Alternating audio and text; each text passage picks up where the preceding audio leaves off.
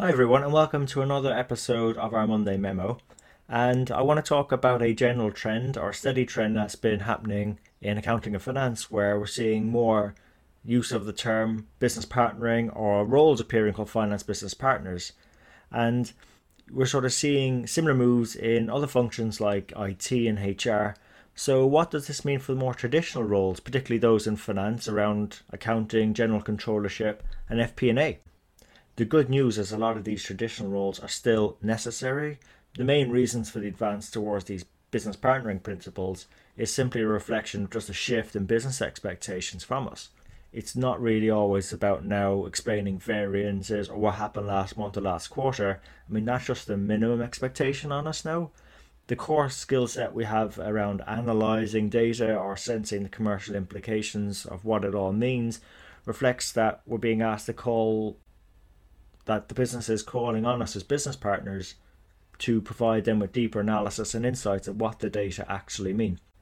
However, the problem with these heightened expectations, as some of you might be experiencing and seeing in your own organizations, is that we as a finance group are starting to lag a bit behind other departments like marketing, sales, and customer uh, facing functions like customer service as well, who are investing in sort of these digital technologies to capture the the intangible type data that's being generated around customer satisfaction, partner relationships, the quality of business processes, reputation of brands, employee satisfaction. You know, notice how none of these data points now are financial. They're actually quite intangible, if anything. So naturally, uh, some of you may be thinking or even asking whether finance will just get simply left behind. Um, you know, any as with any shift uh, in expectations, there's always a, a chance we can get it wrong. You know, Although, what I would say from an encouraging perspective, that in finance we generally already have and can more easily gain access to a wide uh, and interconnected group of business partners across the enterprise. So I believe uh, we still have the potential to still contribute towards our partners' enhanced expectations, uh, uh, uh, as well as our enterprise's success. But of course, this will also mean that we'll have to play a bigger role, and I call that bigger role being insight brokers. Um, and that's got three parts. One, it's the raw information. You know, from our finance position, we broadly understand the business model, the data structures, the data sources. So ideally place to go hunting down the necessary data for analysis and contribute the required insights then for successful decision making. The second element is analysis and insights. So even though we may not have a credible claim to provide all the information needed by our partners, you know, as we go through this digital age, we do have an enterprise-wide overview and the required skills to go work with diverse internal stakeholders to certify that they're assembling and analyzing data in the most suitable ways uh, to ultimately improve performance for everyone in the business.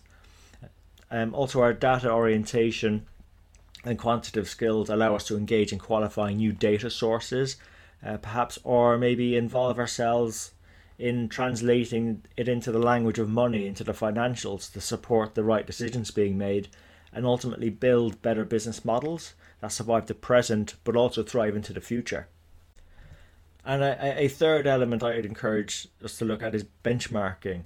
You know, as insight brokers, we can liberate these data for application and benefit elsewhere in the business because we can see more broadly across it you know, we can identify areas that work well and benchmark these against others that could work more effectively. It's called positive deviance, if you want to check up the term. But it's taking uh, assets or strengths in one area and applying them elsewhere for the benefit of all. So, by brokering and facilitating insights between partners, we can contribute our overview, um, our professional objectivity as part of having collaborative conversations that ultimately safeguard and enhance the quality of data driven decision making. So, I do want to leave you with one more thought. It's an observation from outside our finance profession that today's most uh, competitive and sustainable business models are less based on these physically installed assets, this type of property, plant, and equipment.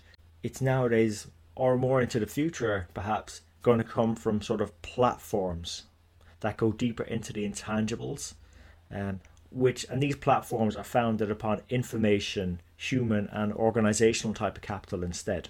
There is an often quoted report from Ocean Tomo that estimates 87% of the S&P 500 benchmark's value from 2015 is due to intangibles. That's 87%. That's 70 percentage points growth over the last 40 years. So you have to question have we as finance really got to act together when moving from explaining the tangibles, what we typically have seen in the balance sheet, the property, plant and equipment, machinery, to the more intangibles, these data points that are being captured on the front lines in interactions with customers. So look, uh, as finance teams, you know, we've already played our role to date in supporting the shift, you know, and to continue playing a relevant role today and into the years ahead, uh, we'll need to play a bigger role as insight brokers so that our organizations and our profession can really ultimately reach our potential.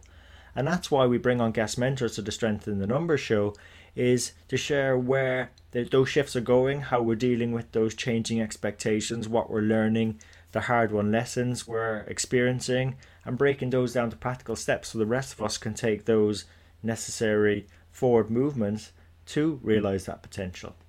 So, look, I hope you enjoyed the show. If you did, please share it with your friends and colleagues.